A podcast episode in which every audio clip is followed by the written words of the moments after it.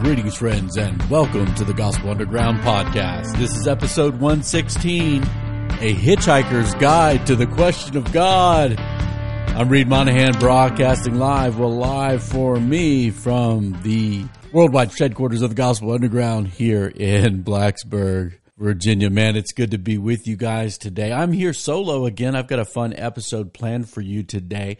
We had hoped to launched our series on human embodiment by now, but we've kind of had some really good episodes to throw in here and there. And to be honest, I've been doing research. Let me show you this. I get a stack of books, so I'm not an idiot on some topics. So I've got, Love My Body, Piracy, What It Means to Be Human, Embodied by Greg Allison, all kinds of fun stuff here in the research queue. We're actually prepared to launch that series, but Jesse's family's been a little under the weather, and so we decided to wait a few more days to get on that next week. And so today, I'm kind of fired up, man. I've had a good week. It's been a profound week for our family. My son Thomas was baptized on Sunday. He kind of made a commitment and said, hey, it's time. I need to take that step to publicly profess my faith in Jesus and to identify with the Lord's covenant promises, right, to his people by being buried with him in baptism and raised to walk in newness of life. Now, that's my third kid. My daughters were baptized roughly around 12 years old up in, as my friend Ted Stark, shout out Ted, said, the New Jersey swamp lake where Ted was baptized as well as my daughters. There was a state park where we used to do baptism, and one year, I guess the bathrooms at the park sewage backed up into the lake, but we were out of there by then. Thank God for that. But so Tommy was baptized. I'm speaking again this evening at Washington and Lee University at InterVarsity Christian Fellowship, where my daughter is a second-year student. I'm doing a two-part thing there. I did one last week and then this week on A Hitchhiker's Guide to the Question of God. So I'm going to share with you guys some of the things I'll be sharing with the college students tonight. It's a kind of a fun little message that I've developed years ago and evolved over time just to share with young people who might be searching or questioning. So embodiment, it is coming, but not quite yet. But today, I do have a little discussion. Reviewish is back. Because I'm having technological challenges that are giving me a little bit of a headache today. I was wondering if I was even going to be able to get technology off the ground. So reviewish, a couple things. Some of you know from either my Twitter or previous podcasts that I'm making a massive switch in life where I'm actually going to use a computer that has fruit on it, like a piece of fruit on the back, an Apple MacBook Pro. I ordered it, almost a month ago. Been slow coming, and I also ordered a new external screen, like right up here. I'm looking at one. My other external screen was about 5 years old, and so I wanted to get something a little crisper, a little nicer, a little smaller too. This is a 24-incher that I'm looking at. This is the LG Ultrafine 4K monitor. Well, my reviewish of it, it's the best-looking monitor I've ever seen. Looking at the quality of the screen, but at the same time, it's a little frustrating because I'm still using a Microsoft Surface Pro kind of tablet laptop hybrid that I've had for a little over 3 years, and apparently this LG monitor is a little snobby. It won't take signals unless you have some monster driving technology. Obviously, when you're plugging things in, you got to know if it's HDMI. You can't plug HDMI into this. It's all Thunderbolt 3 or USB-C. And apparently there's nothing that I can do to make this Surface Pro work with that. So, and I'm waiting on that MacBook Pro, which apparently, I guess they're off in shipping containers off the coast of California, Long Beach, where no ships can come home apparently. But I do suspect that laptop will be here within a week. And guys, I have a lot to share with you as I go through a technologically frustrating times after being a DOS and a Windows 3, Windows 3.1, Windows 95 on all the Windows that have come, and Windows 11, which is a little bit glitchy on Zoom with using the Zoom app right now on my laptop. I will be switching to Mac OS. I do want, if you're a friendly person and not a Mac worshiper, obnoxious person, I don't like those kind of people, man, like the religious Apple people, right? They think, oh, you finally arrived. I was like, no, I finally got a MacBook because the 20-hour battery life, and it's finally a lot faster and superior technology. It's the only reason. But if you are a friendly Apple fruit computer person and you'd like to give me tips if you've made a similar switch from a long 3 decades for me using PCs, I used to teach programming on a Mac as a TA, undergrad TA, in an intro to programming class at UNC. It was old Macs though, right? It wasn't anything like we have today. So I'm making that switch. If you got any tips, pointers, anything, let me know, and I would love to learn from you. Well, guys, today I want to talk to you about this. This would be helpful to you, perhaps, if you're listening to the podcast and maybe you're interested in the question of God. Maybe you're not sure what you believe about God or Jesus, and a friend kind of recommended this to you. Or maybe you're like me, you're a follower of Jesus, but you care about your skeptical friends and you care about helping others along the journey, so to speak, to understand the gospel, the good news of Jesus Christ, and even why, right, the question whether God is real really matters. And so I've always looked at my own spiritual journey. If you guys look back to, I think, episode, 114, I think, maybe, no, 113. My friend Mike Exenkemper was on here, and we talked about the time when he met me and introduced me to Jesus Christ and my little bit of my testimony. Well, but after coming to faith, I had all sorts of questions.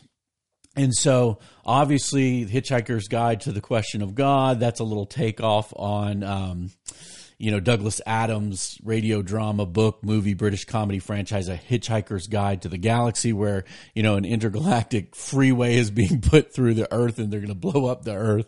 And this guy goes on this journey to try to stop it. But, so it's a little bit of a knockoff of that. I do think life is much more like a journey than just asking questions. And so you ask questions on a road. And so life isn't a thought experiment or just thinking.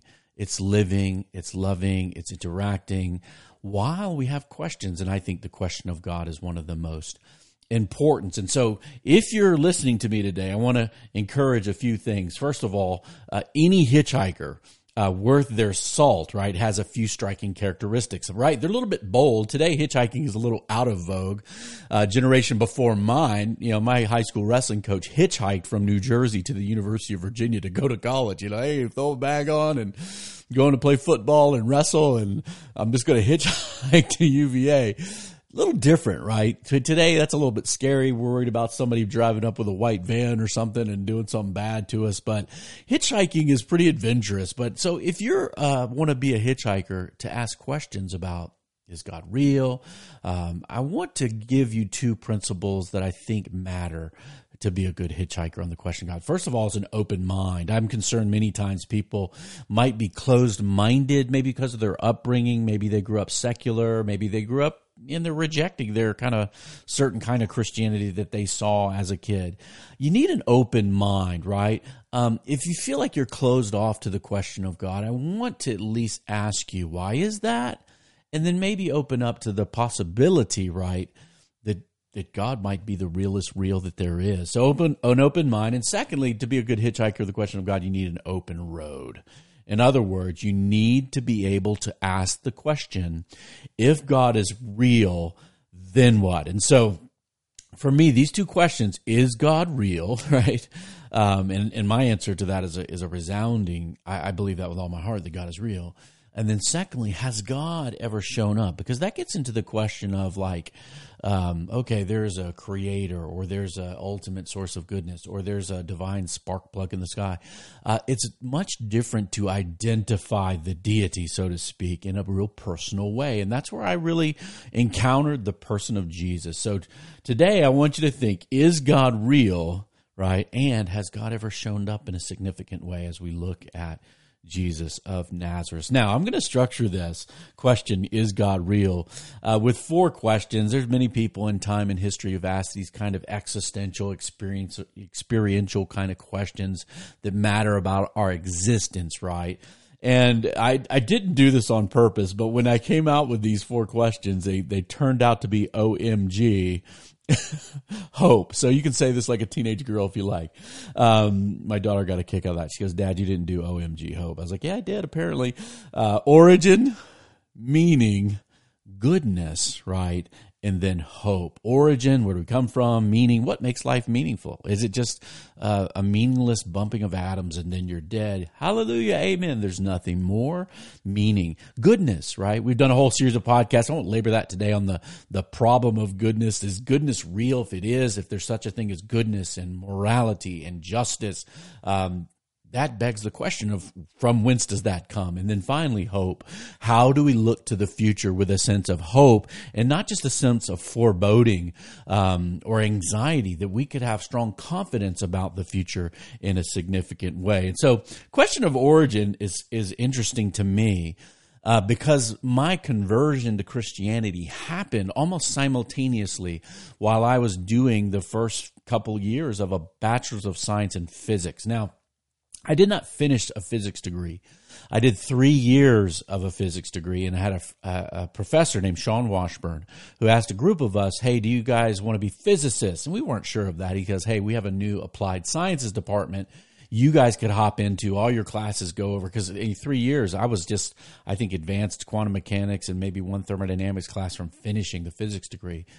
So I hopped over to an applied science degree with an emphasis in computer science, hardware, software, and took a minor in physics. But my conversion, right, was happening at the time I was studying what I call the hard sciences, as opposed to the soft sciences of the humanities per se. Mathematically based sciences, or as physics people would say, the only real science. And so one of the things that helped me with the question of God is looking at the origin of the universe. You see, in the 20th century, the discipline of cosmology, right, where does the cosmos and the universe come from, or studying the far reaches of both the universe currently and its distant past, cosmology greatly confirmed that the past or time is finite. You guys don't realize this probably, but before the idea of the Big Bang, a lot of times people say, well, I don't like the Big Bang. Well, the Big Bang is a very theistic idea. The Big Bang actually looked at certain shifts in the electromagnetic spectrum, certainly in the electromagnetic spectrum lane of red light, and saw something called a red shift. And I won't get into the physics of it too much, but it shows an expansion, which leading back pointed to kind of like this primordial explosion. In other words, there was an expansion of space-time back into what you call a singularity that, you know, scientists like to say like 13.77 billion years ago, the universe exploded into being. Well, if there is a time equals zero, okay? And if you're going to date the universe in any certain way, you're saying there is a time equals zero, the first moment of the Big Bang, so to speak. In light of that idea that time began, this begs a strong question, right, about the origins of the universe. Now, we read the Bible and we come across, in the beginning, God created heaven and the earth. Well, science and philosophy, I think, strongly confirmed the testimony of Scripture that there is indeed a beginning. And of course, from my perspective, that begs the question of a first cause, a first mover, in Aristotelian thought, a first cause. And thinkers throughout history have wrestled with this, that if something begins to exist, right, we ask questions about what caused it. If I were to be sitting here and all of a sudden this coffee cup, I'm actually drinking some iced coffee today. I don't know why it was free in a parking lot where I got my haircut this morning. If Space Rabbit's a food truck coffee, if I were to see this pop into existence on my table from nothing, right? Like boom, all of a sudden a coffee cup. I am right scientifically, philosophically, commonsensically to ask why. Why did that happen? I would ask for what caused it, what initial conditions led to the popping into existence of this coffee. And in here with the universe, we're talking about the beginning of everything, right? Before which there was quite literally no thing, or what we would say metaphysical nothing, or what Aristotle said, nothing is that which rocks dream about. If that's the case, we are right to ask for a cause for the beginning. And I do think that asks and begs the question of God. Obviously, the Bible teaches us in the beginning, God created origins is very close to the idea of a creator. Secondly, OMG hope, meaning, is life meaningless? You see, there was a great shift for a lot of thinkers when they started saying, well, maybe there are no deities, there's no God, there's no purpose, there's no meaning. Writers like Beckett, writing Waiting for Godot, this kind of theater of the absurd, right? There's two dudes waiting for some person named Godot. They don't know why. They're just there waiting. It seems like it's an absurd operation. And if you track that out to life, right, what are we doing here? I don't know. We're just here. Life becomes absurd if there's really no meaning to it. Now, Jean-Paul Sartre, existentialist, playwright, philosopher, 20th century, wrote things like Nausea, the other work, No Exit, where he kind of looks at just this absurdity and emptiness of life, of what we've discovered. Wow, we're just bumping atoms coming from nowhere, going nowhere. We're all going to be dead. Why are we doing any of this? The universe doesn't give a rip about us. What is the meaning of it all? Or certain comedic treatments of it, like Doug Adams' Hitchhiker's Guide to the Galaxy, where, you know, on this long journey, we find out this, you know, the universe is being run by two mice. And when the question of the meaning of life and everything else, what is the answer to that, comes out, the answer turns out to be, for those of you who know, 42. What does that mean? Well, it's meaningless. We don't really see. But Jean-Paul Sartre, in his book, Nausea, this is a compilation of two quotes that Tim Keller puts together in his book, The Reason for God, Belief in an Age of Skepticism. Jean-Paul Sartre says, "It was true I had always realized that I hadn't any right to exist at all. I had appeared by chance." Now, we got to watch when people say stuff happens by chance, right? Chance is a description of probability or outcomes. Chance is impotent. It has no causal power, can't do anything. But I had appeared by chance. I existed like a stone, a plant, a microbe. I could feel nothing to myself but an inconsequential buzzing. I was thinking that here we are eating and drinking to preserve our precious existence, and that there's nothing, absolutely no reason for existence. Now, nobody can live life that way. It's pretty depressing, right? Let's all go jump off the Brooklyn Bridge. But the modern world, in light of that, has then said, well, maybe there is no meaning to life. I'll have to create it, right? Maybe I'll like the Pittsburgh Steelers or quantum mechanics or politics. And we find tribal meanings, right? Localized meanings that we generate for ourselves. The only problem is that you better not know that ultimately it's all ridiculous meaninglessness all the way down. Sean Carroll, a physicist from Caltech, who wrote a book in 2016 called The Big Picture. Sean Carroll has a podcast called The Mindscape Podcast that I listen to, not weekly, but pretty, you know, whenever there's an interesting looking thing, I listen to Sean Carroll a lot. I do that because I consider him an intelligent atheist, and also a smug one. He's kind of cocky. He thinks his philosophical naturalism is true all the way up and down. And so he's just, he's smarter than you. But it's just a fascinating podcast because he does have smart people talking about different things. We'll review-ish an episode of that next time for you. But he wrote a book called The Big Picture.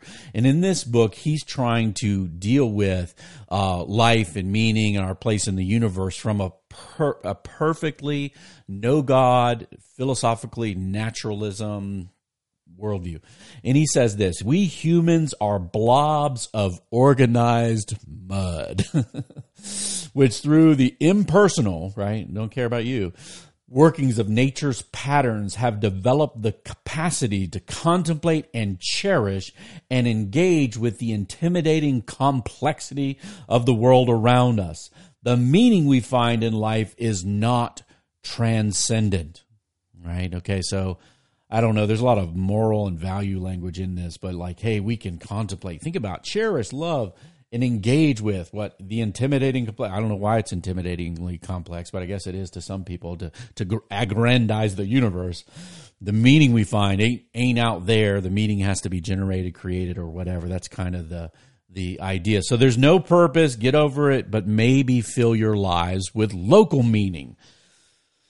Well, course, that meaning might infringe on someone else's, like Pittsburgh Steelers, Dallas Cowboys fans, or even more, like global conflict. So we're left scratching our heads for what we're even doing. Why? We might even say, hey, live for the common good. But many people would ask, why is that? Why should I choose to do that? Why don't I live for my good if I'm living for my meaning? The common good is no good to us if we have no good in common. Refer back to the series we did this past year on meaning and the good and the scientific quest to understand the good from a perspective of no God. We can't say there is a common good if we have no good in common. Now, there are two clues, I think, and I think C.S. Lewis was very helpful in this line of thinking. We do have two clues to meaning, or what makes life meaningful. The first one is love, right? Relationship. We're made to love and be loved. This seems central to human beings. This is extended in the Christian tradition to being loved by God, right? The universe, we could say, is either personal or impersonal. And if the centrality of love is a pointer to life and meaning, it seems like the universe is not, as Sean Carroll would say, impersonal mud, but a personal place in reality filled with persons and places and people to love. Second clue for meaning, first one, love, is worship, that all of us worship, right? We worship sports teams. We worship money. We worship, girlfriend, boyfriend. Rock stars, celebrities, movie stars, our favorite politicians. People get caught up in this stuff, man. This is partially God's design. He made us to be completed by worship, right? But also complicated by our sinfulness, that we worship the wrong stuff, right? We worship money and people and things and then it just turns into a mess. It twists our own heart, right? And that if we were made to worship God, this is a great clue to the meaning of our existence. Maybe we were made for that. And C.S. Lewis was great in saying how worship used to bother him, right? It's like, why does this God demand our worship? What is he, lonely, selfish? What is it? But in realizing that worship, our delight in something, like when you go see your football team win, right? When I see Manchester United not suck, they suck really bad right now, but when I see them win, it feels great, right? That the worship of something completes the experience for us and gives us a sense of fulfillment. And the Bible says that God delights, right, in the praises of his people, love and worship. I think these are clues to meaning, our desire for meaning, transcendent meaning, which human beings seem to be quite caught up with all over time in history. Meaning itself is a clue to the question of God. So origin, meaning. And then third, OMG, goodness, right? Goodness. I won't labor this here on the podcast because we did multiple episodes on the importance of goodness. Our modern world is very much suffering because we have no agreement on what is objectively good and evil, but yet we still care about it, and so we demonize one another. We go crazy on each other. An interesting fact from history that I'll bring up here is that you guys are familiar with Google, right? I'm old enough. I guess I'm older, middle age now. I'm old enough to remember a pre-Google world. I like the post-Google world where you can ask questions to a software algorithm that can search, all this indexed information and give you answers. Some things you Google get good answers. Sometimes you don't. We still need people who actually know what they're talking about in the world and not just saying, I found this on the internet, on the Google or on the Twitter, right? Or on the Facebook. Lord help us. But before Google, it was, you had to get a book or go to the library to learn things, right? And so the interesting thing about Google, though, I'm not going to comment just on their technology, but one of the founders of Google was named Sergey Brin. The other one was named Larry Page. And they had a mantra early on. It's not shared as much anymore, but early on, one of Google's guiding principles, part of their culture was, don't be evil. Now, they were coming out of the, Microsoft getting sued and Microsoft being a technological evil empire, I think, and they were kind of stick it to the man, small startup kind of ethos. But there was an interesting thing that happened over time. Somebody actually asked them a question, right? This was an interview in Wired magazine. In 2003. It was called Google vs. Evil. And CEO at the time, Eric Schmidt, was asked, right, what being evil was. And his reply was very candid, very honest, is whatever Sergey says is evil. Now, This reveals to us an important clue that we do care about good and evil, and that's, I think, designed by God. But it also reveals, another problem. Who gets to say, right, who is right in the world? Is it really up to Sergey? Is it up to you? Is it up to me? Is whatever Sergey says is evil? Is evil? And let me just make this cautious qualification. Unless Sergey is God, we have a massive problem on our hands, right? Our obsessive reality, knowing the world is broken, that there's some evil going down, it needs to be fixed. We need to change the world, right? This is the thought of every generation. Nobody thinks, it's just perfect, just the way it is. What's behind this question? I do think it's a clue to the question of God. In fact, we realize that the world should be different, that it ought to be different. And I love a quote by G.K. Chesterton here from his book, Orthodoxy. He said, my haunting instinct was that somehow good, right, was not merely a tool to be used, but a relic to be guarded, something precious. Like the goods from Crusoe's ship, even that had been a wild whisper of something originally wise. For according to Christianity, we were indeed survivors of a wreck, the crew of a golden ship that had gone down before the beginning. You see, the question of God, when you come to this idea of why is the world so broken, but we see such wonderful goodness everywhere, all around. Chesterton compares it to a shipwreck, and that we realize that what could have been, what once was lost, paradise lost, and that the reality is we do need fixing and redemption. Now, that makes no sense from a philosophical naturalism point of view. What is up or down? What is getting better? What is good? We're just atoms bumping in energy. There is no transcendent cause or meaning, no transcendent morality. Check with Sean Carroll. He'll tell you this. And in light of that, how do we come out of this bog of nothingness? Well, perhaps the good is real. And if that's the case, it does show a strong clue and pointer in the question of God. The Bible says that all have sinned and fall short of the glory of God. I find that to be true description of reality. So origin, meaning, goodness, OMG. And then finally, hope. This is a quote, a long quote, that's from an author named Blaise Pascal. Pascal wrote a book in French. It was titled Pensées, that basically thinking or my thoughts. He was a brilliant mathematician, but also a philosopher who converted, right, to Christianity. And I think this quote has always haunted me a bit because it kind of it's an old work, I think 17th century work, but it's so relevant to every age of human experience, even more so in our day of YouTube and Facebook, Instagram, all the distractions we have and the gazillions of channels and streaming services and all the things that we have. The question of God matters, because it has a lot to do, right, with our confidence as we look towards the future and hope. And let the words of Pascal challenge you here deeply. He says, I know not who put me in the world. Could be chance, right? Nor what the world is, nor what I myself am. I am in terrible ignorance of everything. I know not what my body is, nor my senses, nor my soul, not even the part of me which thinks what I say, which reflects all, and on itself, consciousness, and knows itself no more than the rest. I see those frightful spaces of the universe which surround me, and I find myself tied to one corner of this vast expanse without knowing why I am put in this place rather than another, nor why the short time which is given to me that's been assigned to me at this point rather than at another, in the whole of eternity which was before me and which will come after me. I see nothing but infinites on all sides which surround me as a mere atom and as a shadow which endures only for an instant and returns no more. All that I know is that I must soon die.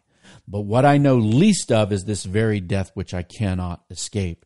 As I know not from where I come, and I know not whither I go, I know only that in leaving this world I will fall forever into annihilation, right, nothingness, or into the hands of an angry God, without knowing to which of these states I shall be forever assigned.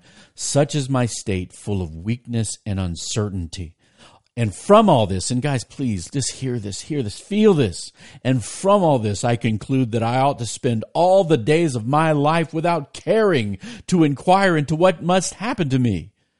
Perhaps I might find some solution to my doubts, but I will not take the trouble nor take a step to seek it. And after treating with scorn those who are concerned with this care, I will go without foresight and without fear to try that great event and let myself be led carelessly to death, uncertainty of my eternal and future state.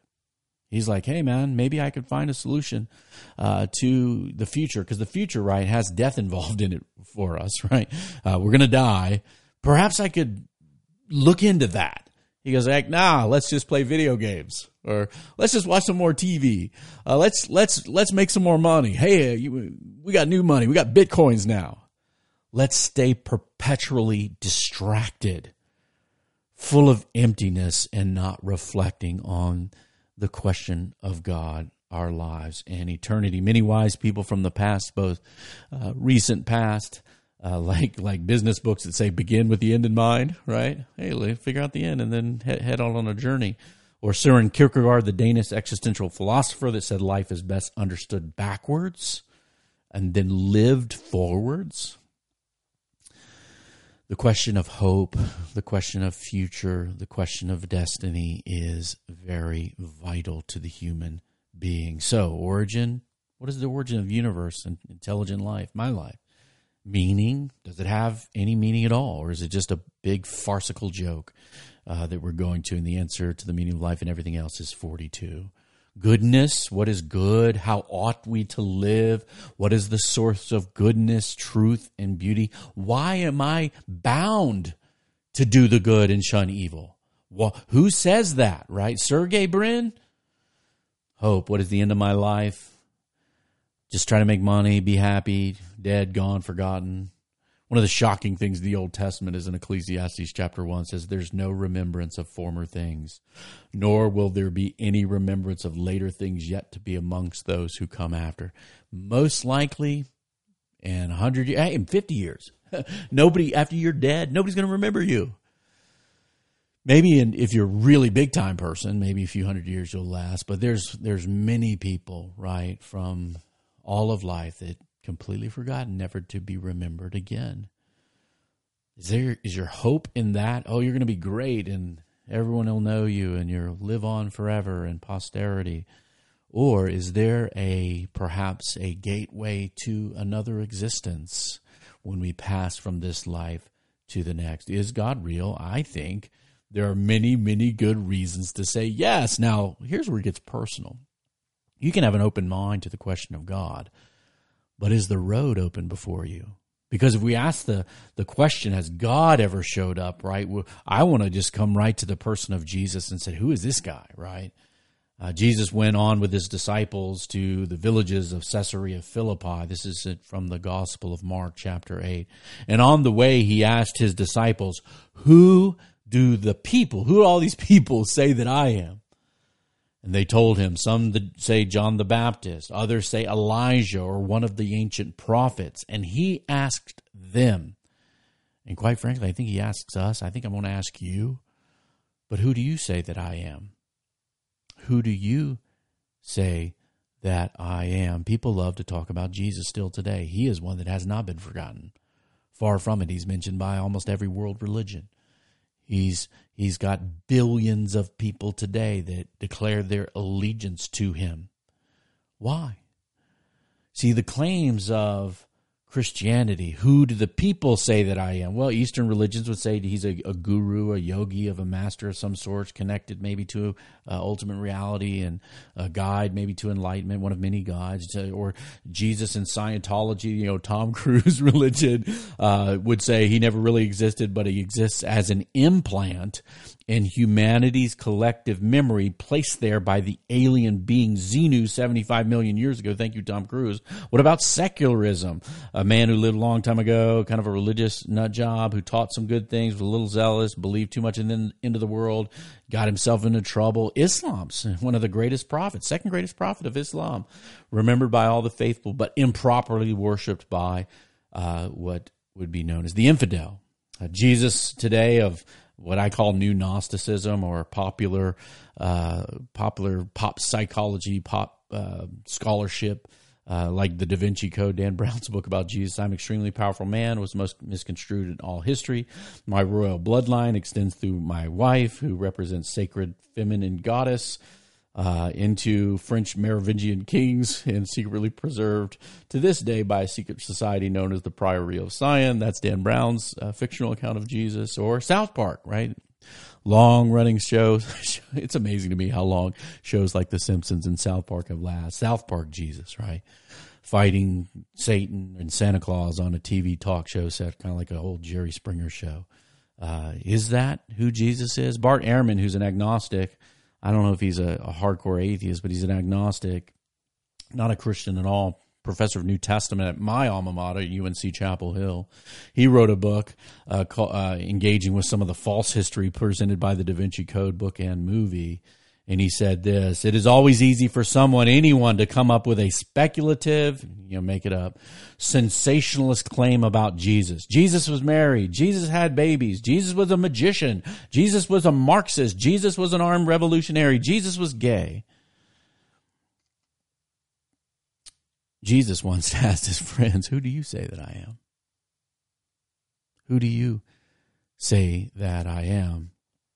You see, the gospel is not merely, about answering a question about God. It's knowing the heart of God. You see, the God that created all things and gives human life meaning and purpose and ultimate reality, who is the source of goodness and calls us to a certain way of life with one another, of love and worship, the one who gives us hope for eternity, right? This God stepped into the story of history. He's not just writing it as an aloof author or a world creator. He jumps into the simulation himself. God become flesh. This is who Jesus said I am. Who do you say that I am? You know what Jesus' friends and followers answered? You are the Christ, right?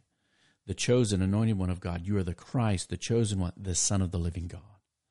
That the divine became a human to display to us who God is, and not only that, to reconcile us or bring us back into relationship with God. Imagine it this way. You're the hitchhiker on the road, asking the question of God. The road is open. You have an open mind. You've been looking at the question of God in a way that you're coming convinced that God is real. And then you cut your thumb out, man. Then a car pulls up. Jesus is there. He opens the door and says, get in. Follow. Help build the kingdom. Let's get on the road. The beauty of the gospel of Jesus Christ, the God that is, stepped into the story, shows up to wandering, lost sheep people, hitchhikers, calls them into a relationship of love and worship with himself, and then says, let's get on the road. Let's involve ourselves in the mission, right? That God has for the world, from every tribe, tongue, people, and language, bringing a people into relationship with itself to love and worship, to love and to serve people, to care for one another, as God uses us to bring many hitchhikers home. That's a story, guys, that I hope you know is true and good and right. And I hope you know that God is indeed calling us to himself, not simply to be a wandering, lost hitchhiker forever, but to get in the game with the question of God and the person of God. Thanks for joining me here today, guys. The Gospel Underground is a podcast produced in partnership with the Bonhoeffer House. Review us. Now, we really mean this. Don't reviewish us. Don't say, oh, that was pretty good. Go to iTunes. Or whatever, wherever you get your podcast, give us 5 stars, write some nice things, right? Commend us to your friends, send your comments, feedback, or questions that you want us to take up. We love doing that. You want us to talk about something? Give it some thought, maybe get a big stack of books.